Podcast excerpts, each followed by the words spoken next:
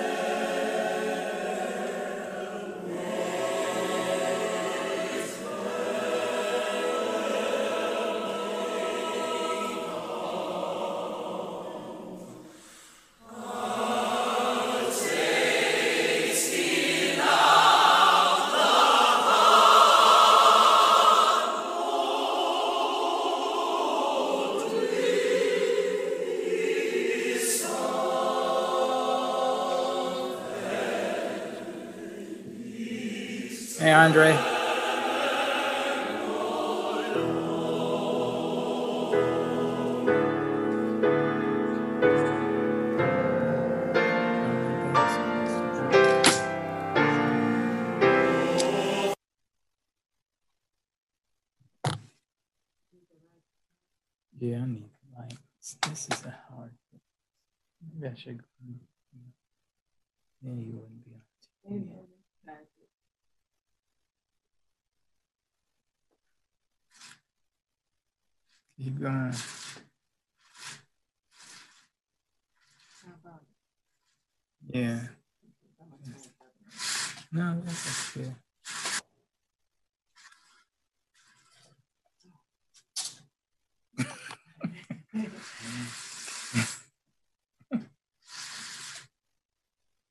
Come back just a little bit.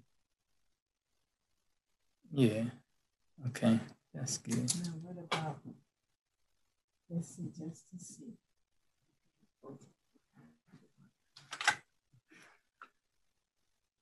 Then, no, I'll do it with this. Miss Pimpin, you look like you want to try that one? Uh, no, I'm all right. Yeah. You want some water before I sit down? No, thanks.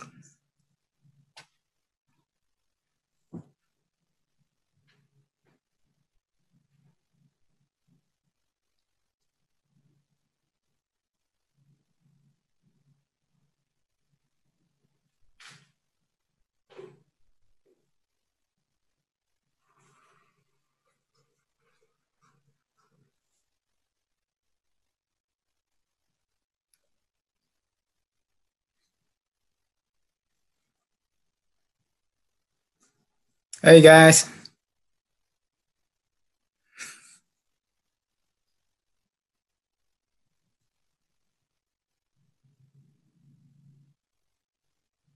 Can you hear me?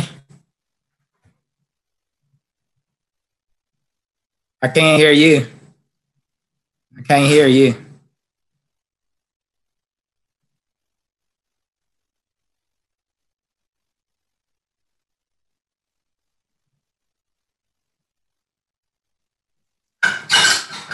Still don't hear anything.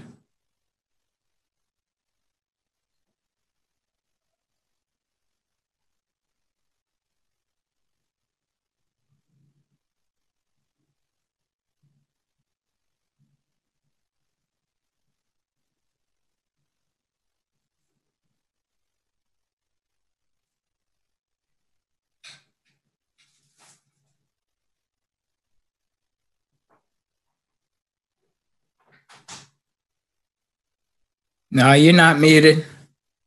I'm on the Zoom.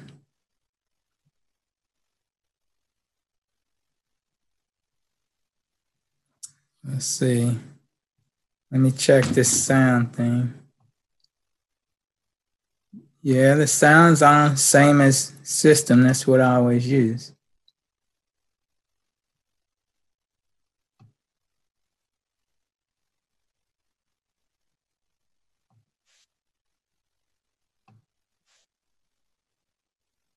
Okay, I think that did so.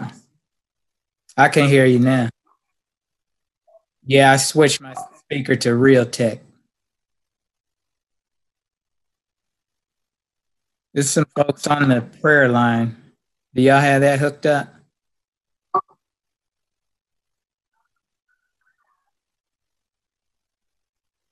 Oh,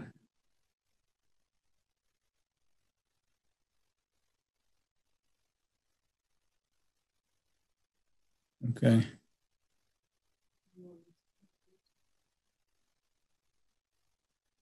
I'm telling them.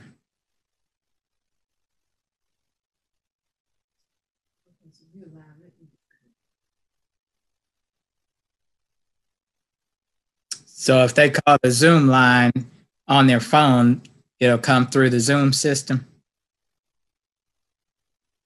Okay, good.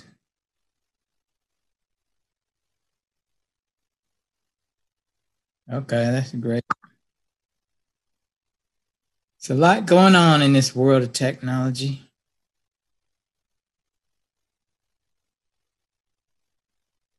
Hey, what was it that caught on fire on y'all's house today?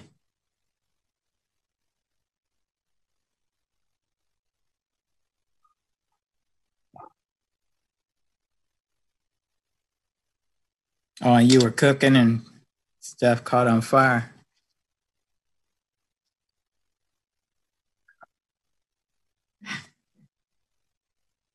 Oh, and stuff next to the stove got it, huh?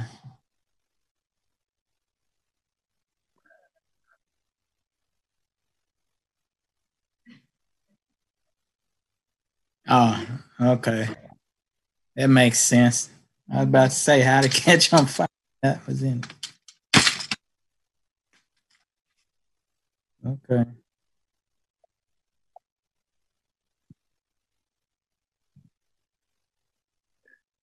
Right. Can you tell if anybody's on the uh, phone line yet? Will that, will that show up on here? If any, if anyone's called in on the Zoom phone line, uh, just say amen. Let us know that you're on.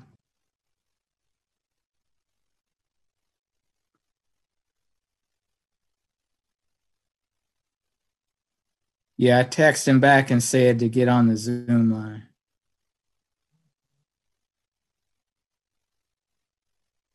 Yeah, so far it's just us two. Oh, Lakita's on. Yeah, Lakita's getting dial in, I think, on the Zoom line. That was a good message this morning.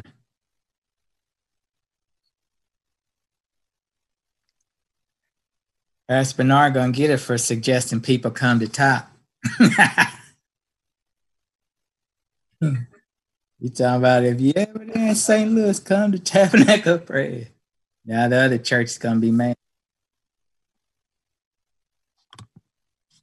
How's the rest of your family doing?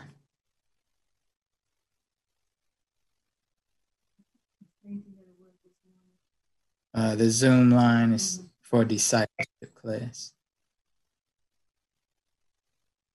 Lakita's getting a, trying to get on the Zoom line.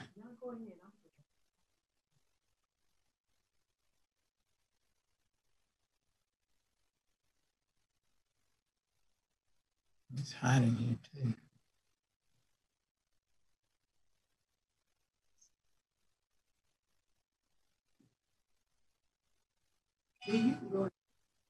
It's just us two there. We just talking. No, I don't want to just be preaching to Karen.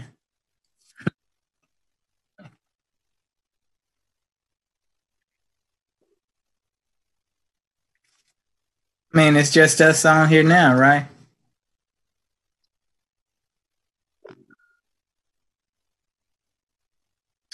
Okay. I mean, I thought they would show up on the participant list. Anyway, sorry about the everybody. Just trying to get together. So we'll go ahead. Uh, we're reading in uh, from the book Last Day Events by Ellen White, and we're on chapter nine where it talks about the Sunday laws being enacted. So before we get started, we'll go ahead and have a word of prayer. Dear Father, we thank you for your blessed word. We thank you for giving your word to your prophets and sharing it with us. We ask and pray that your Holy Spirit will lead and guide us into all truth. Continue to bless us with a desire to walk closer with you through study, through prayer, and through worship and witnessing. In Jesus' blessed name, amen. It seems uh, very appropriate now that we're talking about Sunday laws because, as we all know who have studied anything about prophecy and especially about the, the mark of the beast, the false prophet, etc., that now the end of time is coming because as we're reading the last day events, we're in the last days of Earth's history. And one of the prophecies that has been given us through the Lord's servant is that Sunday law in action. And Sunday law, as it says, is Satan, God's authority. One thing we have to recognize as a spiritual people is that this is a battle between spiritual entities, between God and Satan. It's not just earthly, but there is a war that was fought in heaven, and now the war is taking place on earth. So everything that happens in this world where Satan is constantly challenging God's authority. He wanted God's authority in heaven. When he was kicked out, he's still trying to get God's authority. So I challenge you to pay attention to everything that you see occurring in this world worldwide events, worldwide pandemics, worldwide crises, worldwide trouble. Look at it in an overall cosmic view because this is a cosmic conflict, not just earthly. So when you read about wars, hear about wars, think about how is Satan challenging God's authority through these events and through these people who arise speaking words against the Most High. It's not just us involved, spiritual warfare. So we have the privilege of living uh, an earthly life as well as being influenced by spiritual beings as well. So keep that in mind whenever you look at an event that's occurring on earth, how things are working out and what's going on. Now, let me ask if our viewers, are you all looking at my picture on the screen? Paul, do you see my picture up? Oh, okay. Okay, Paul, can you see me? Okay, yeah, I can see you. Okay, good. So we're on chapter nine, Sunday laws. And one of the things it points out in the first paragraph, it says, the man of sin exalting himself above God, sitting in the temple of God and showing himself to be God, thought to change times and laws. Did you notice the word thought? Thought to change times and laws. Why is that significant?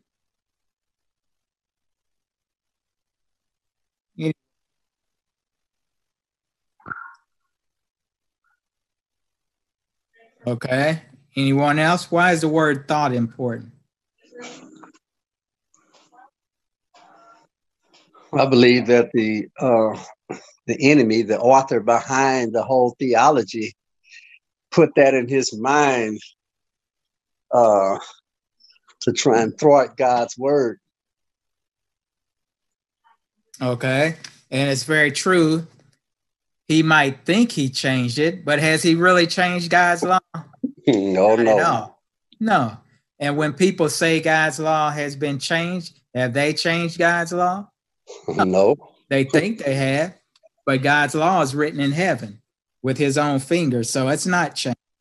It still is, and it will never change. The Bible says not one dot of the T or dot of the I or crossing of the T shall change in God's law before heaven and earth shall fall away.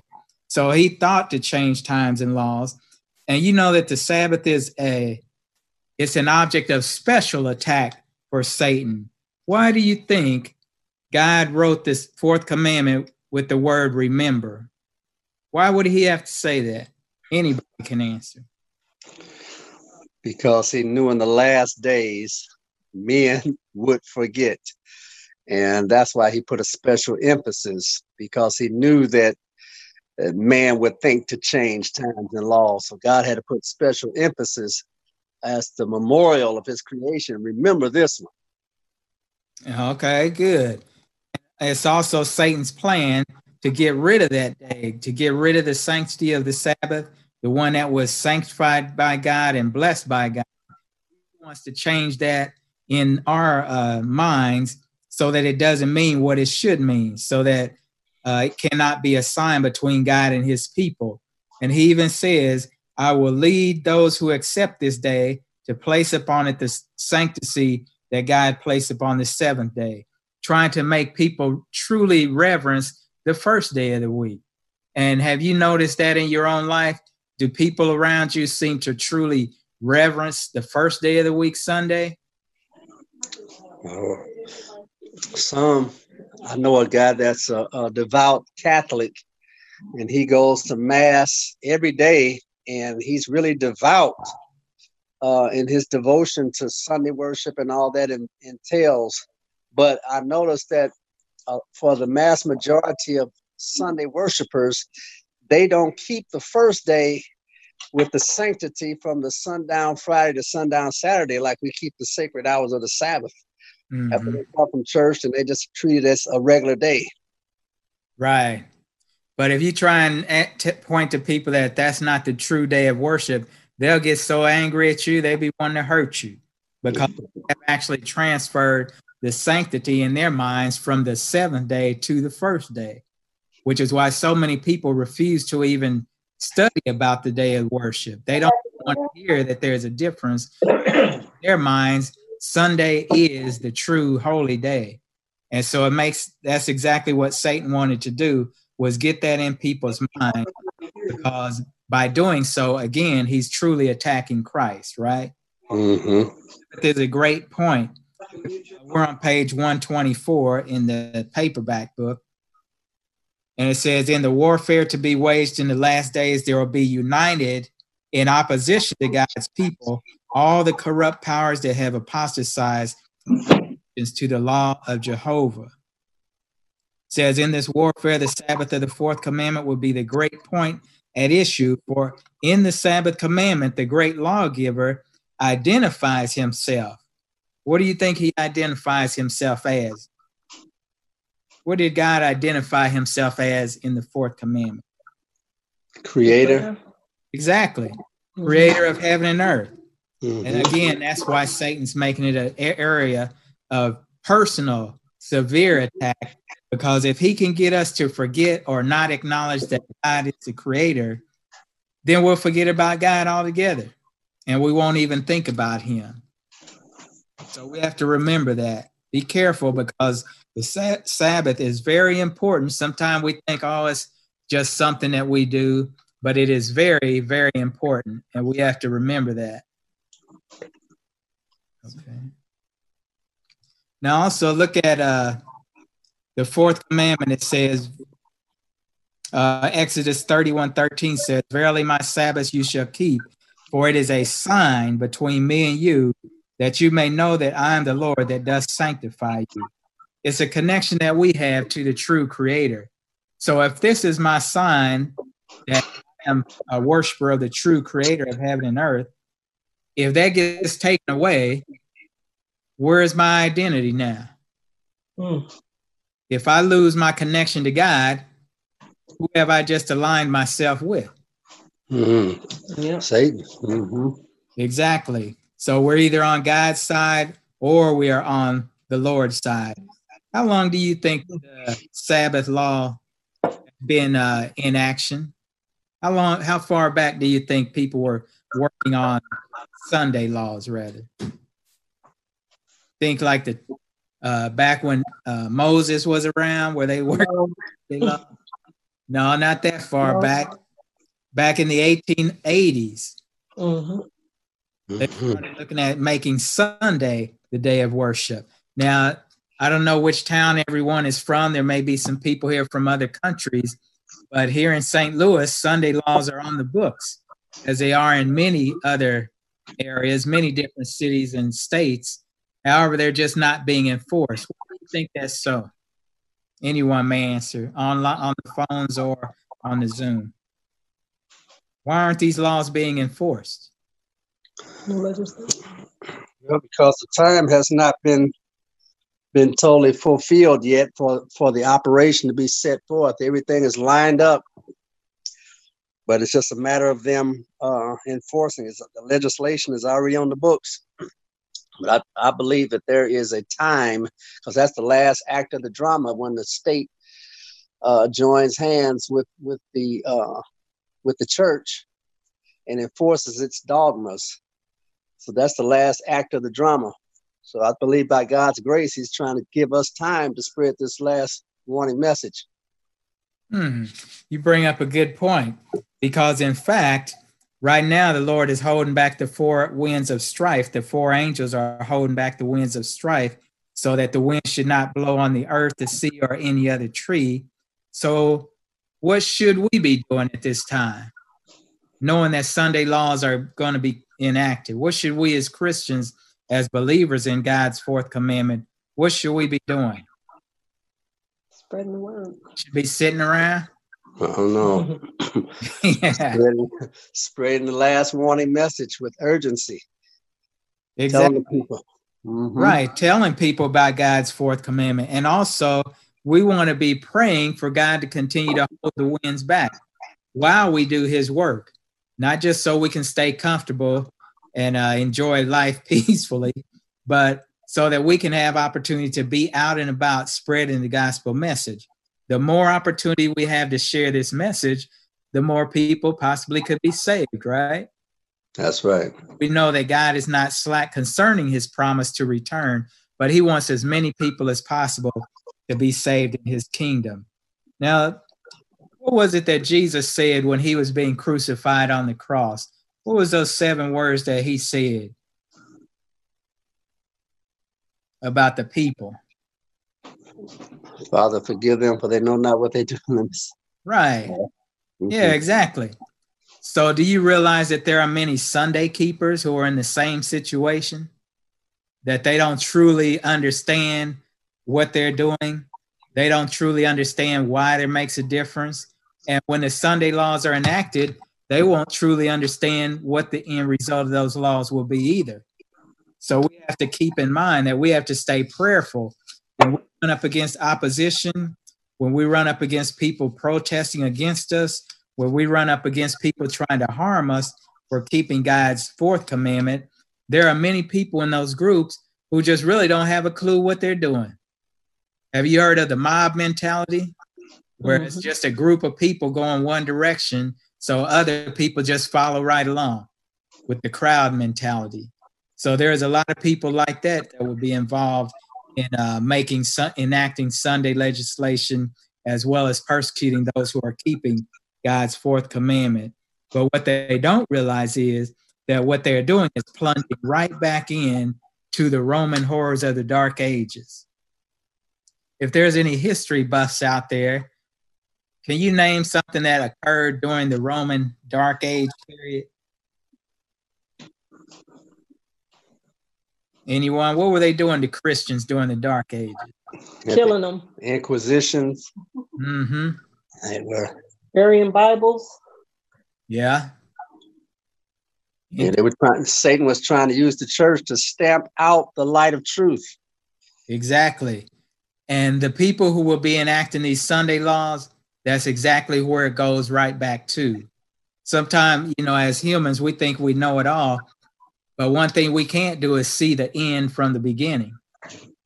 We have no clue what the end of, of the life is going to be. We'll, we'll start it in action. And what we do, what we see, we can understand, but we don't know where it's going to lead down the road. So when the Sunday laws are enacted, it's going right back to persecution.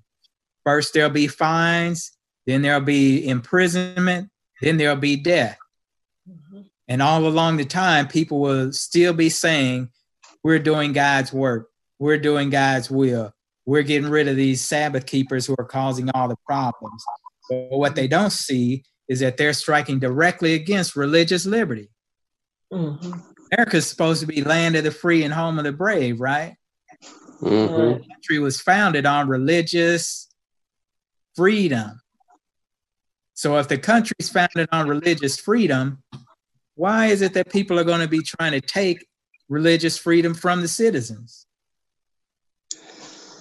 Well, a lot of our freedoms have been uh, being taken away from 9/11 with the Patriot Act. hmm Um, and uh, so, with every national disaster, uh, they were saying now with the COVID 19, they're saying that um, where they're enact- enacting martial law, even though they're not calling it that, we're voluntarily uh, sheltering in place.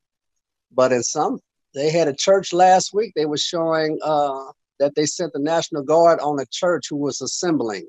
hmm And so that's just a precursor to what's happening.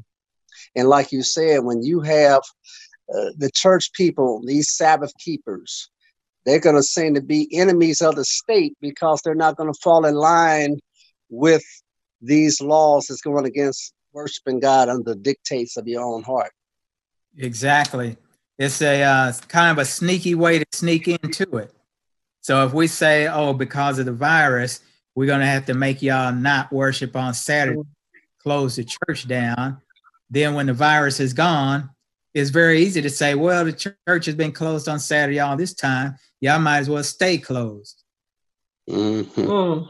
We've been keeping you guys, you know, we've been telling you when to come and when to go this long. We might as well keep on doing it. Do you realize that power concedes nothing without a struggle? Mm. That's right. Charge, you're going to have to take me out before I stop pushing you down. Mm. oppressor. I'm not going to give up. So you're going to have to do something drastic to get rid of me. And what people are not realizing, even now with this president that we have in America, just allowing him to violate laws, to create laws that don't even exist and don't need to exist. And it's going to continue on. It's very easy that once you've let a child uh, walk up one step, they're going to go for two, right? and they're going to go for three and four because you have not stopped them in the beginning. So he's not going to stop pushing. This is a person who goes for as much possible as he can, and violating conscience will be an easy step for him because he already, as we can see, he enjoys. What were you saying? Uh, we're not doing God's will if we just sit around do nothing to preserve liberty of conscience. We have to be praying and then we have to work in harmony with our prayers. Uh, we cannot labor to please men who use their influence to repress religious liberty and to enact oper- operation oppressive measures to lead or compel Sunday as the Sabbath. What can we do as citizens Close the door. change things in this world? Is there any way we can stop the oppression? How about have you heard the quote, the pen is mightier than the sword? hmm What, is- what exactly does that mean? The pen is mightier than the sword. Writing law. Oh, If just suppose that you and I to a, a fight. So the sword is meaning uh, violence or or physical activity. So if we get into a fight and you hit me in the eye, well, that hurt. But if I go to court and, and sue you, you're going to end up in jail a lot worse than getting hit in the eye, right? hmm When you enact laws, they're much stronger than just a physical altercation. When you against suppose labor versus the workers. When the workers went against labor, the workers came out with sticks and stones. The labor had lawyers and they enacted laws so that if you broke the law, you were going to prison or paying a big fine. We can use our legislative power to make changes. We can use our legislative power to enact laws. We can use our legislative power to take down laws that are unfair it's our duty as Christians to stand up for what's right and not just sit back and allow things to happen. Uh, another way that we can change things is by voting. What's the state of voting in America now? Mm. What do you think of people voting in America now, the state of voting? I think they're probably, I don't know the exact percentage, probably less than 40% probably that actually take advantage of, of voting and they try to discourage uh, people from voting by making it even harder instead of easier. Do you think a lot of people vote? You said 40%. Mhm. No, I think a lot of people don't vote because they think that they have been convinced that their vote doesn't count, that it's all rigged and it doesn't count. And whatever's going to happen is going to happen. But I think that we need to we need to do our civic duty. There are many people that have died just for the right to vote. That's correct. Um, as far as people knowing that, are they teaching that in schools now? Are they teaching people what it took to get a vote? Are they Mm. teaching our young people how many people died for the right to vote? Nope. No. So they they probably have no clue either. Another case of forgive them for they know not what they do. So Mhm. one has to educate people to get out and vote and let folks know how important their vote is. There have been many uh, elections that have just been won by a few votes, where if only people that were taking a uh, wait and see attitude or I'm not going to vote because it's fake attitude, if they had got out and done their civic duty, there would be a different person in office.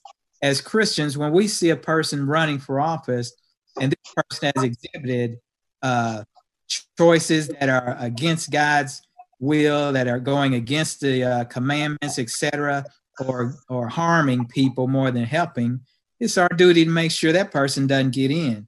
Because vote for a person who's shown to be against God's word and against God's will, and they get in there and do more harm than good, then we're responsible for that. Mhm.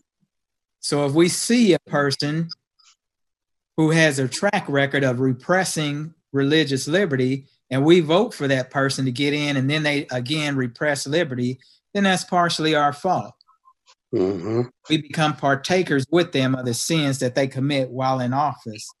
Right now, we should be doing our very best, our very best to defeat Sunday law passage. Mhm. Why do you think it's going to happen? Has there been any proof that it's going to happen yet? Because God said it. Exactly. Yeah, God said it's going to happen, right? That's all the proof we need. Everything God prophesies comes true. So the United States will, in fact, pass a Sunday law. You can't really tell people, uh, a lot of patriots, so called patriots, they don't want to believe it. Oh, no, everybody has freedom of religion. The country was founded on it. The truth is, America, the United States, will enact a Sunday law. Protestants will, in fact, join with Catholics. Now, Mhm. what's wrong with that? What's wrong with Protestants joining Catholics? Because Protestants, in this very name, they are protesting Catholicism. And so, by virtue of them keeping Sunday or anything else. They they are giving credence to their authority. Isn't that amazing? The very word Protestant means protest. They were protesting against the Roman Catholic Church. And now, later, when it happens, the Protestants will be joining hands with the Roman Catholic Church. And the Bible says that creates the image of the beast. When Roman Catholicism had church and state power and was just trampling over the rights of all the people, religious rights especially, that image was destroyed in 1798 when the Pope was taken into custody, was going to be reformed when America reaches across the Gulf to join hands with Roman Catholicism again. don't want to believe it, but that's very true. What's going to happen? Going to revive when Rome gets that boost from America. They're just going to go right back to tyranny. They're going to go right back to oppression of conscience. They're going to right back, go right back to punishing the people of God and all those who who are trying to keep God's commandments. Yeah. So the thing that we have to remember is God's word is true. The U.S. will pass a Sunday law, and when we see these things happening, be very careful. Be very careful because yeah. Be very careful because people are going to try and persuade you that it's not true. They're going to try to tell you that it's wrong. They're going to tell you, try and tell you that this is what God wants. But whose word do we stand on? God's word. Always, we always stand on God's holy scripture word because we're going to hear a lot of different things in these days lies, falsehoods, uh, fraud. And it's all again the devil's tricks to try and get us to believe uh, that God's word is done away with and to believe that every man can do whatever he wants to do without regard for what God is asking us to do. Again, as Christians, our job is to be prayerful. Our job is to be prayerful that God will hold back the winds of strife, that he will give us opportunities to be out spreading the gospel message, letting people know that he's soon to come, and casting our civic, civic right vote to put in office those who agree with God's word and keeping those out of God's out of office who disagree with God's word. So again, the prophecy will be fulfilled when the United States enforces Sunday observance, which Rome claims as special acknowledgement of her supremacy. Now, maybe we have some former Catholics that are online. If you, I'm sure that you've read the Catholic Catechism, if you are a, a Catholic member. In the Catechism, which I have read, it says, What day is the Sabbath? And it says in the Catholic Catechism, Saturday. It says Saturday is the true Sabbath. But then the next question is so why do people worship on Sunday? And the answer is because the Catholic Church, through its power, changed the sanctity from Saturday to Sunday. And by doing this, the very Protestants following it are showing the Catholic Church's power.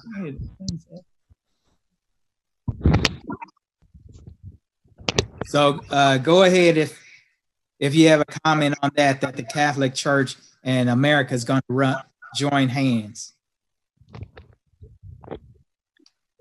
Good to see you there, You brother guys Tori. hear?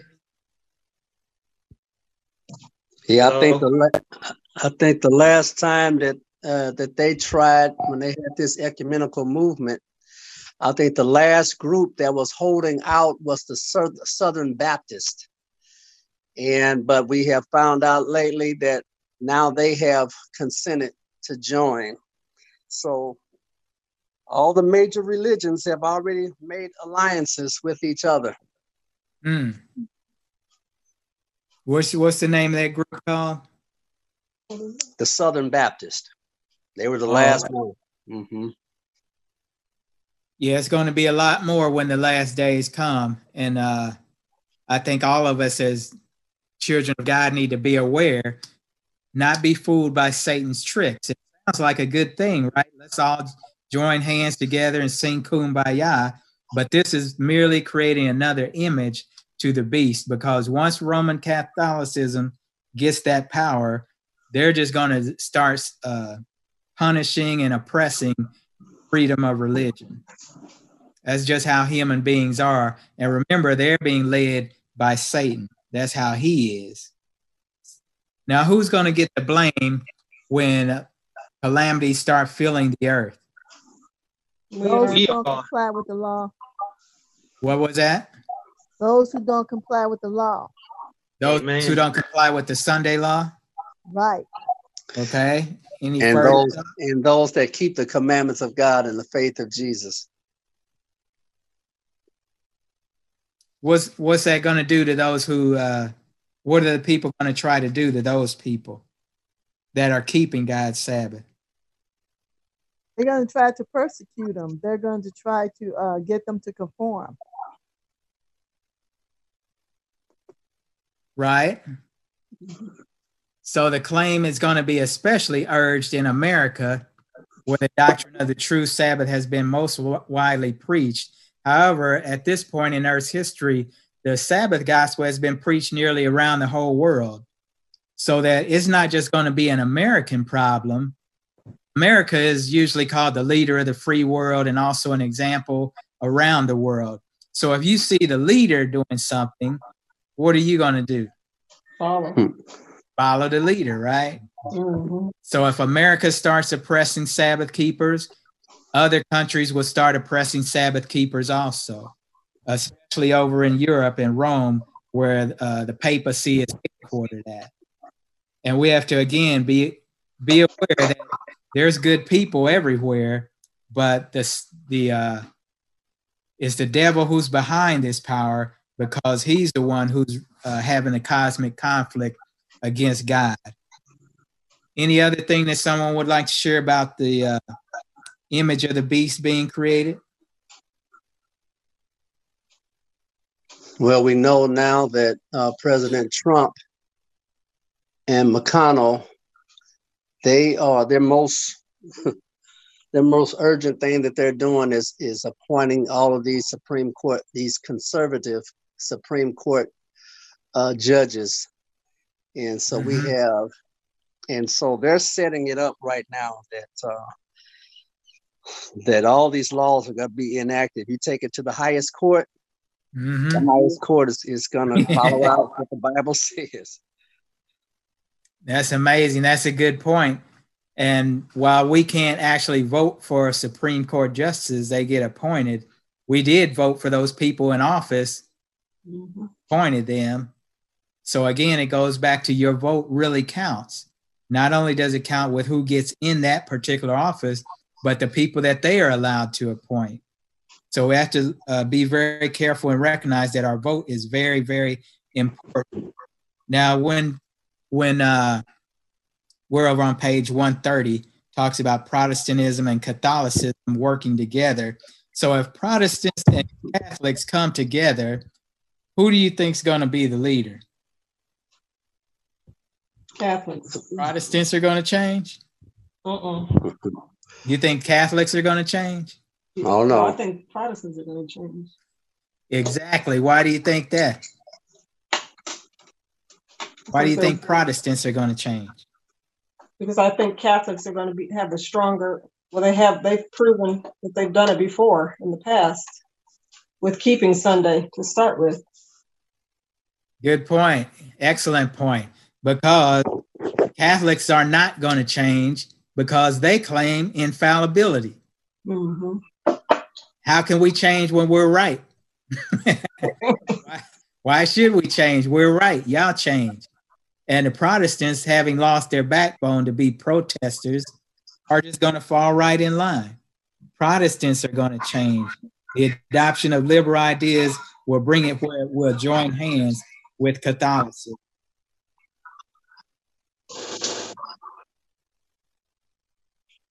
Mm-hmm.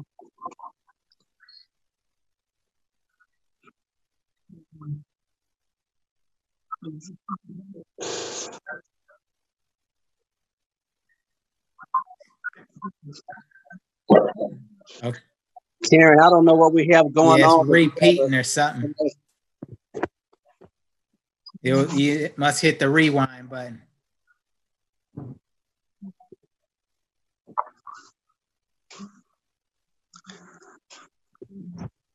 Okay, we'll go ahead while y'all are fixing it.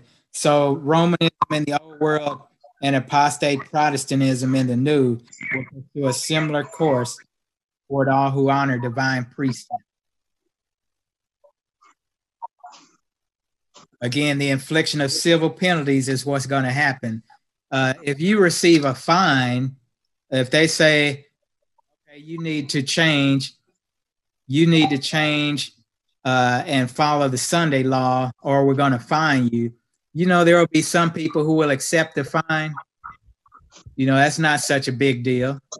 But then when they raise the stakes and say, if you don't keep Sunday law and not worship on Sabbath, on Saturday, we're going to put you in jail. You know, there'll be people who will go to jail, a lot of people. But when they say, if you don't do it, we're going to kill you, Mm. now there's going to be more people thinking twice about that.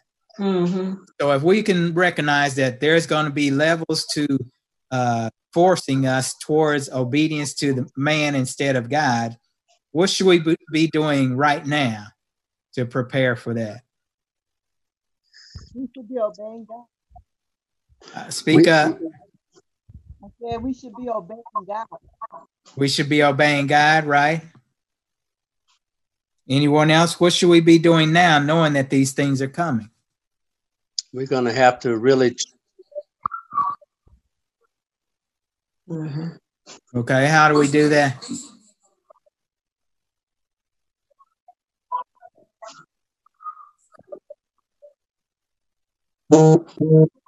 Okay, anyone else? What should we be doing now?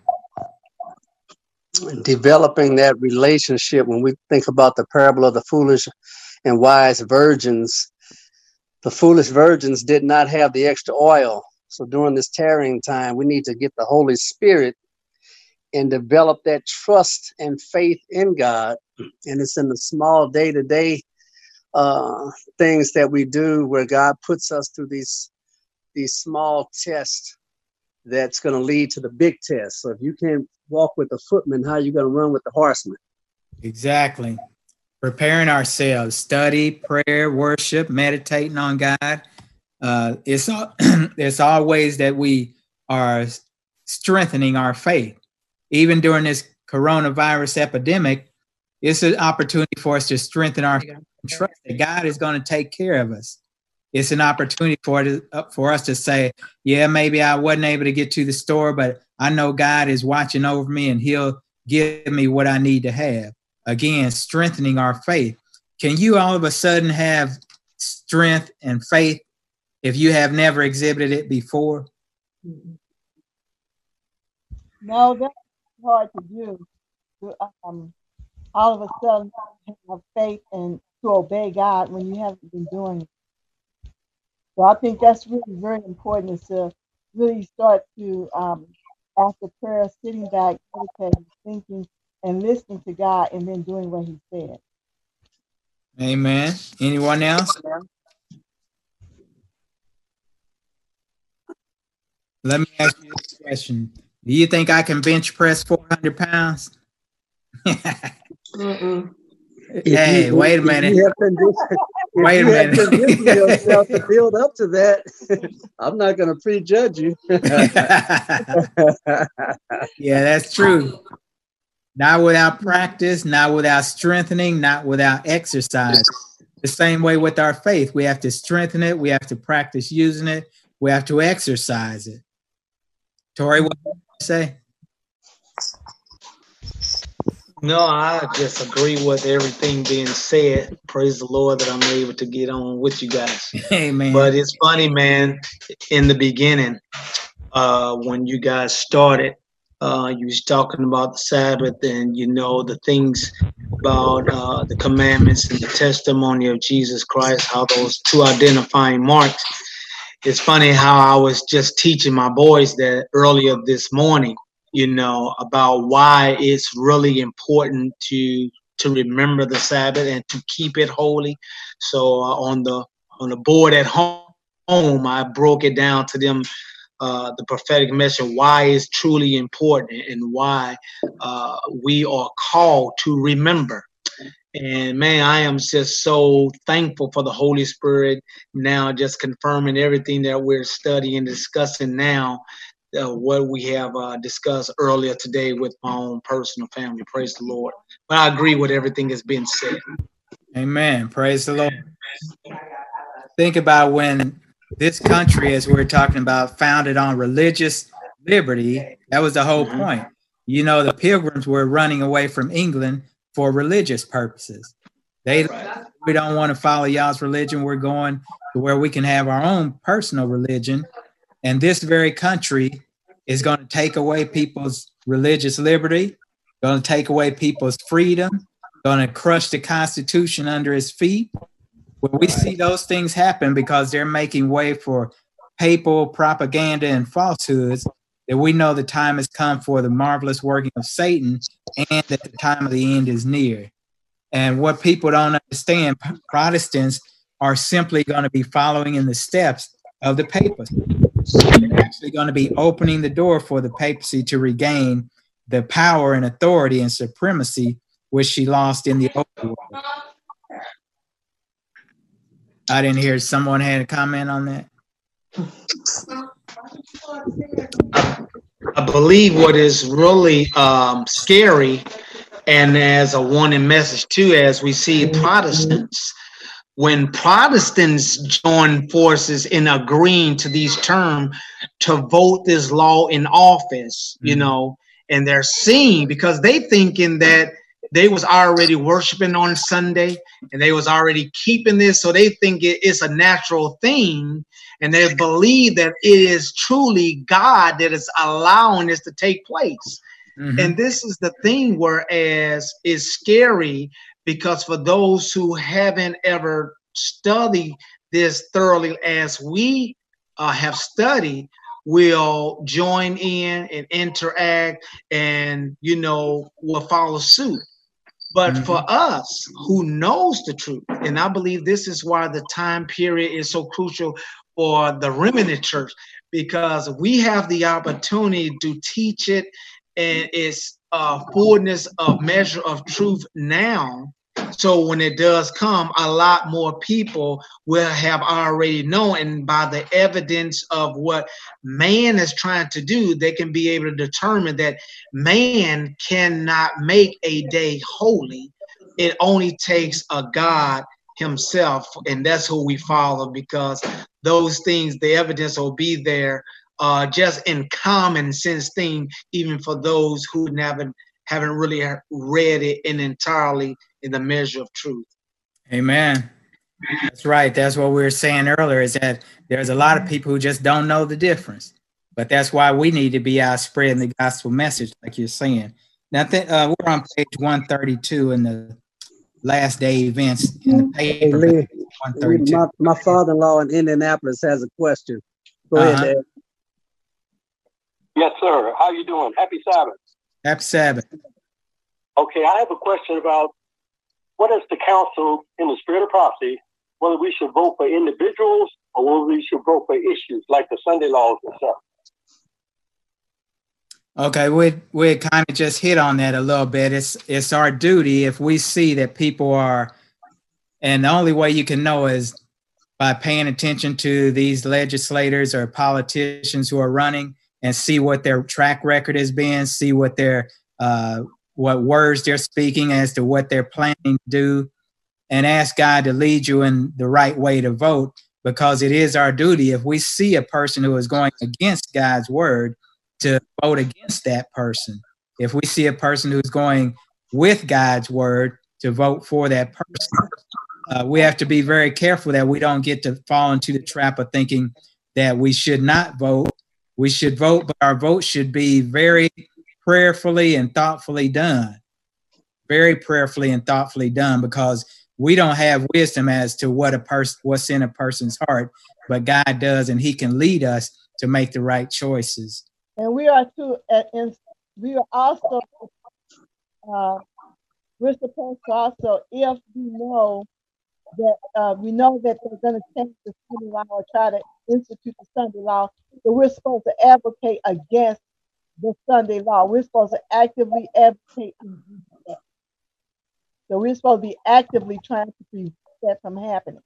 Did everyone hear that? Repeat it. Oh, Uh, uh, she was saying that we are called to actively uh, protest and vote and, and work against the Sunday law being enacted sure. so that we can have more time to witness and lead others to a right relationship with Christ.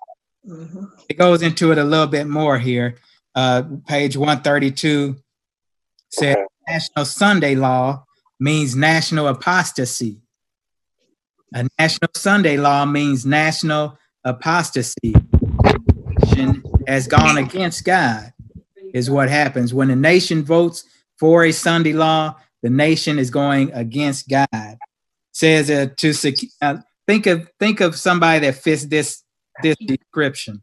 Do you know anyone who, to secure popularity and patronage, legislators will yield to the demand for a Sunday law?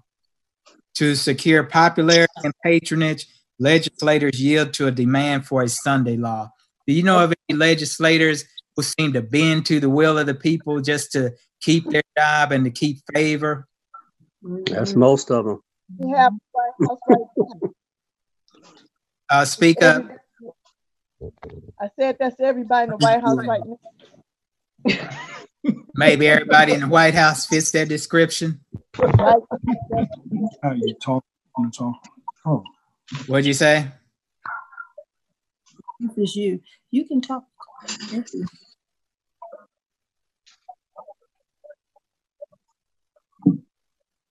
That's true. I've noticed a lot of politicians. You can you they know the vote is wrong, but they don't want to lose their job. So they'll vote for whatever it is. Or they want to keep their seat. So instead of doing what's right, they do what's popular. Mhm. Well, the Bible,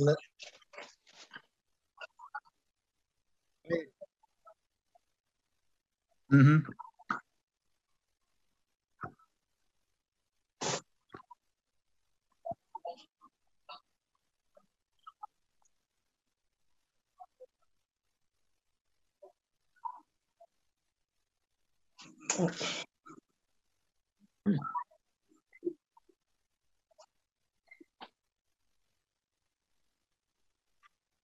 But that is how we know who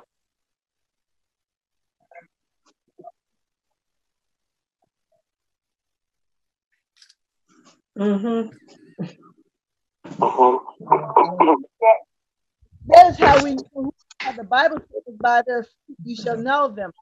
So if we look at people's history and what they've done, um, their acts, their behavior, you know, if they have 200 people suing them when they come into the office, if they have women saying that they if they think that they can touch women report, you know, we know that the, who they are, and if they are lying and having five times because they cannot keep their promises to you know, their their uh, family, then you know we see this and we cannot say they're going to do us treat us better than they treated everybody else. We know people by their fruit. That's according to the Bible.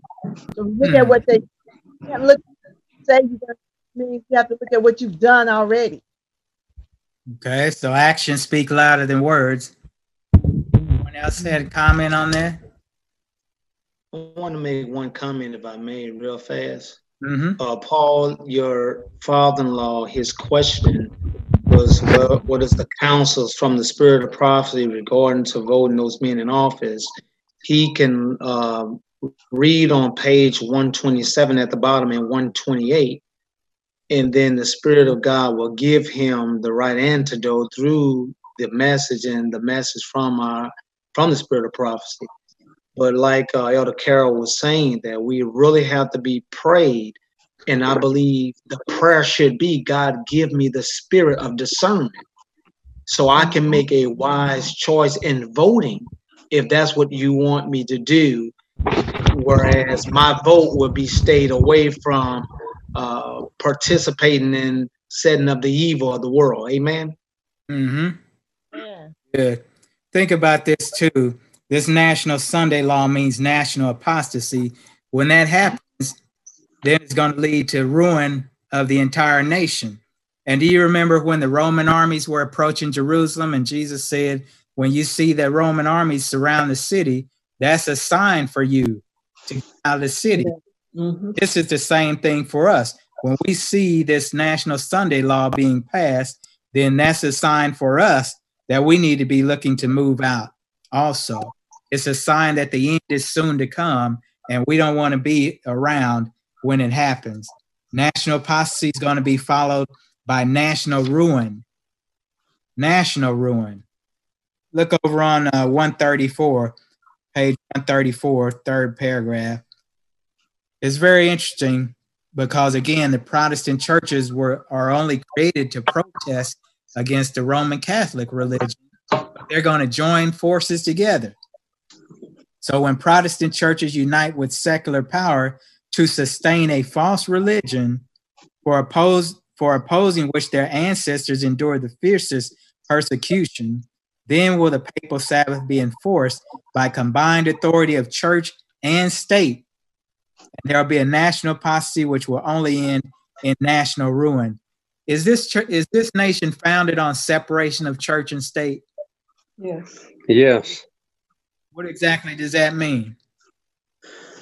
So Congress should make no laws dictating uh, pertaining to religion that man can worship God under the dictates of his own heart.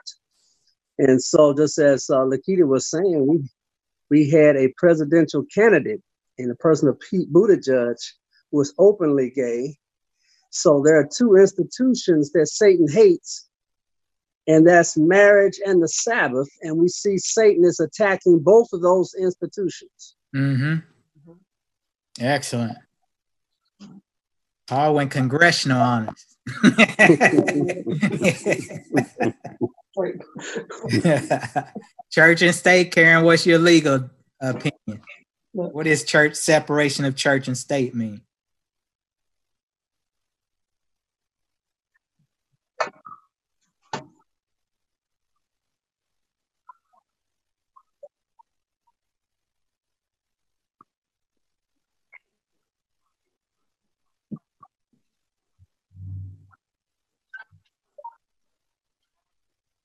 Hmm And when the when the state uses its power to enforce decrees and sustain institutions of the church, that's when Protestant America will have formed the image to the papacy.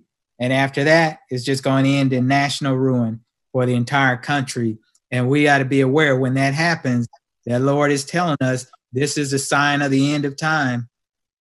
This is the sign. National Sunday law is enforced that's going to be when people can actually start getting the mark of the beast. Right now, you don't get the mark of the beast until Sunday law is officially passed and being enforced.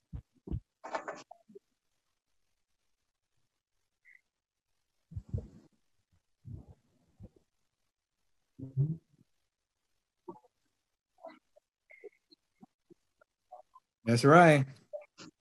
That's very right. We're going to be the scapegoat. Remembering the Levitical sacrificial system, the scapegoat, all the blame went onto their head.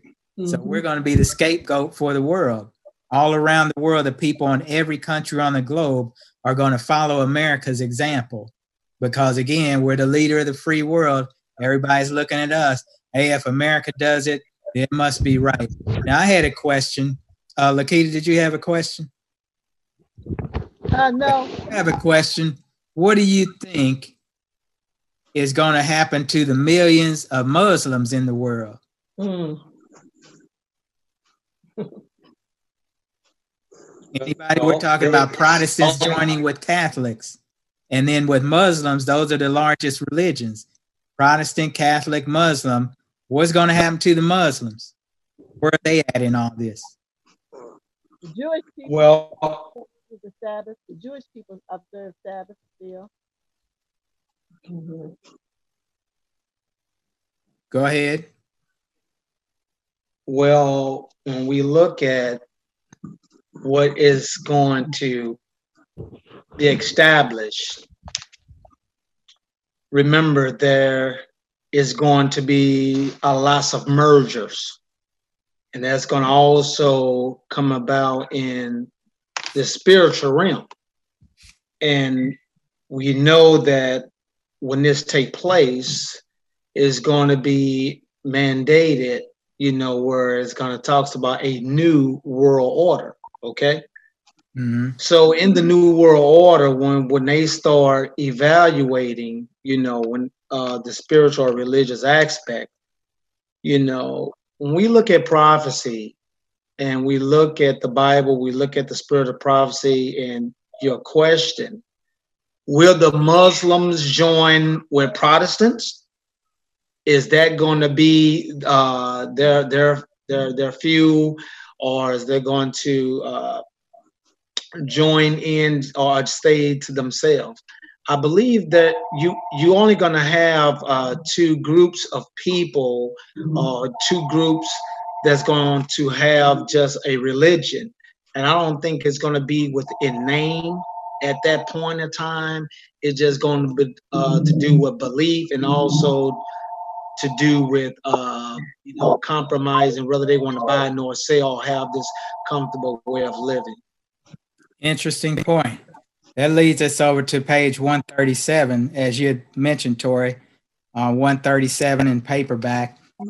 All Christendom will be divided into two great classes commandments of God and faith of Jesus. That's one group. Keep the commandments of God and faith of Jesus. The other group is those who worship the beast in his image and receive his mark. So wherever the Muslims go, like you mentioned, is going to be in one of those two camps. Either going to keep God's commandments or not keep them and be part of the enemy's camps. Uh, there's no way we know in detail, but the Lord has said there's only going to be two sides. There's always only been two sides in the cosmic conflict. You're either on God's side or you're on Satan's side. Uh, look at uh, this is very interesting on 138 is on the subtitle show no defiance so excuse me those who compose our churches have traits of character that will lead them if they're not careful to feel indignant because of misrepresentation of their liberty in regard to working on sunday is taken away so when they take away our rights to work on sunday it says don't get all upset about it but take everything in prayer to God. He alone can restrain the power of rulers. This advice is of real value to those who are to be brought into strait places. Nothing that shows defiance or that could be interpreted as maliciousness must be shown. Why do you think that? It sounds like we're being told not to do anything. Any comment on that? When they tell you that you can't work on Sunday, Yeah, get angry and fight? go ahead.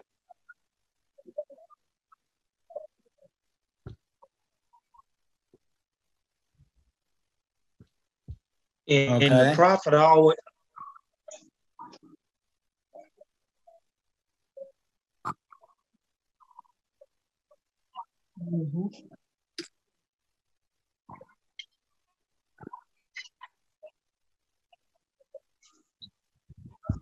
Okay, Tori.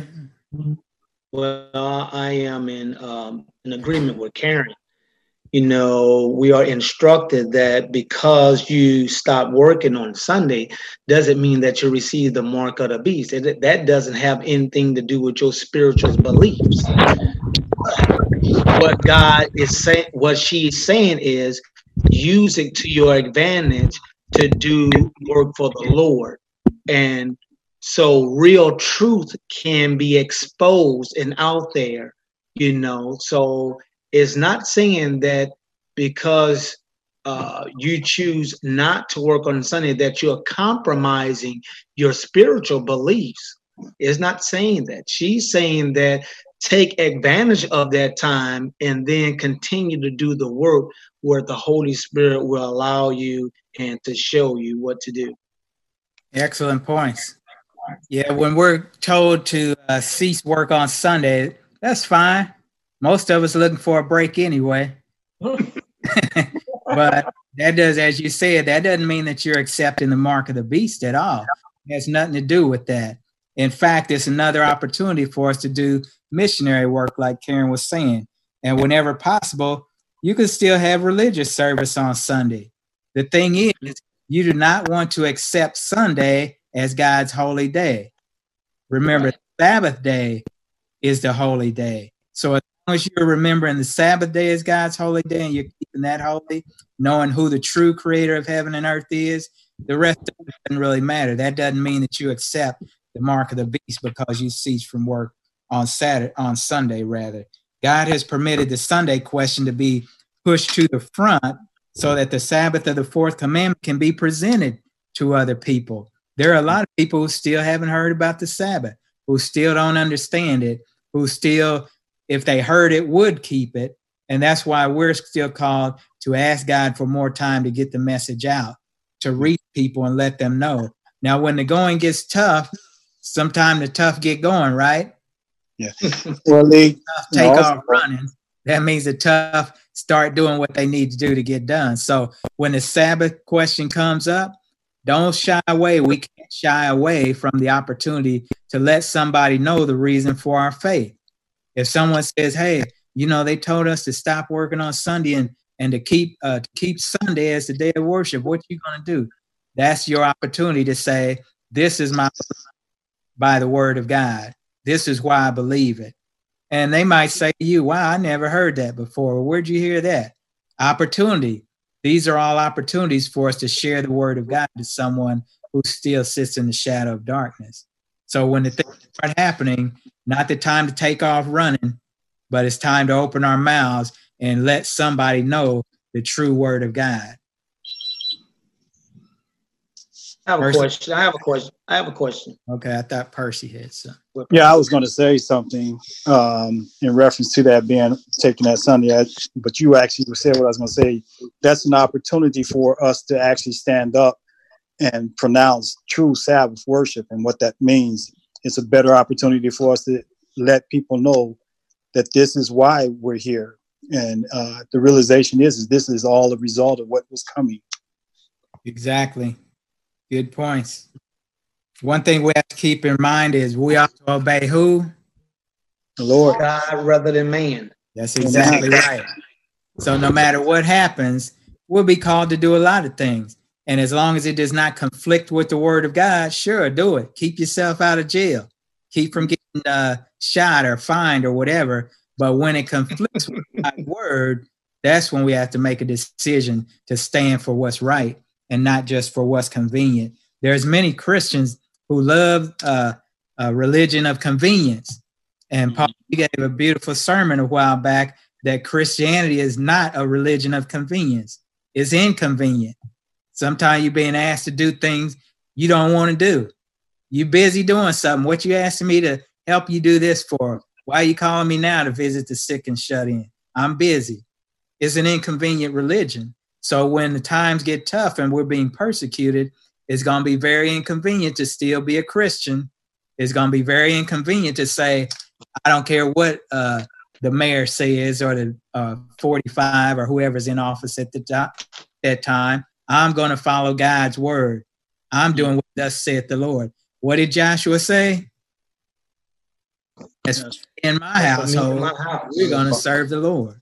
And we don't have to have that in us that we're going to obey God. When our when the claims of the government or the church and state religion conflict with the claims of God, we have to choose to obey God rather than men. The last sentence in chapter 9 it says Satan offers to men the kingdoms of the world if they will yield to him the supremacy. And many do this and sacrifice heaven. Says it is better to die than to sin. It's better to want than to defraud, and it's better to hunger than to lie. God's calling us to be upright citizens of his kingdom, doing that which is right, keeping the commandments of God and the faith of Jesus in spite of whatever may happen in this world.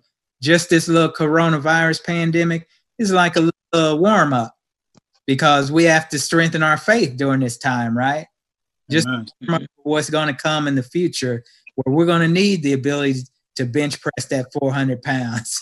we better start working out now, folks. We better start hitting the gym, the spiritual gym, and getting prepared for what's to come. Uh, it's not going to be easy, but God has promised that He'll never leave us nor forsake us. And he says, Lo, I'm with you even until the end. So uh, thanks to everyone's participation. Was there any final comments about Sunday laws? Okay, if not, uh, next week, Sister Karen's back. What chapter are we on, Karen?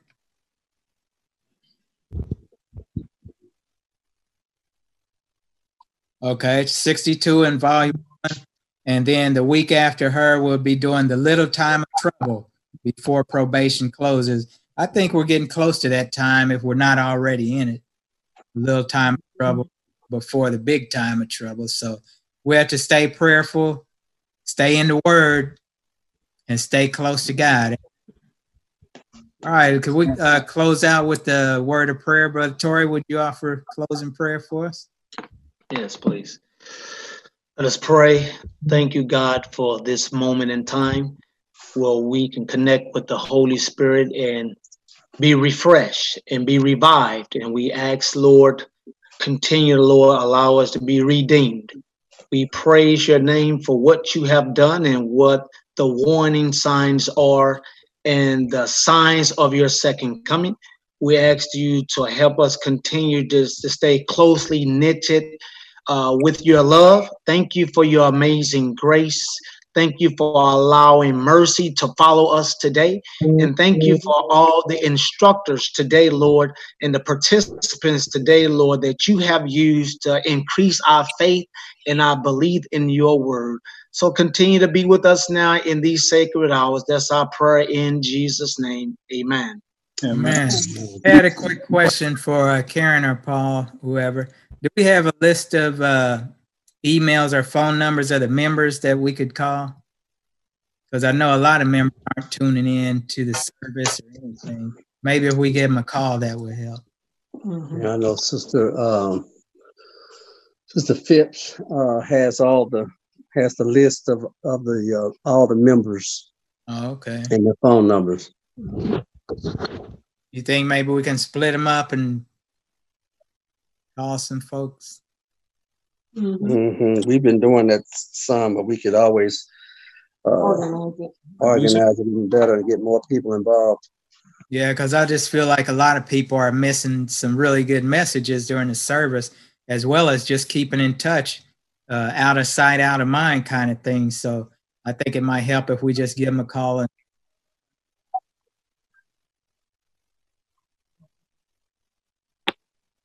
hmm How many numbers do you have on your list, Karen? About how many numbers? Oh, good. That's a good one. That's a great number of people. Okay, anything I can do to help, let me know because I just think feel like people are sitting and missing this uh, time where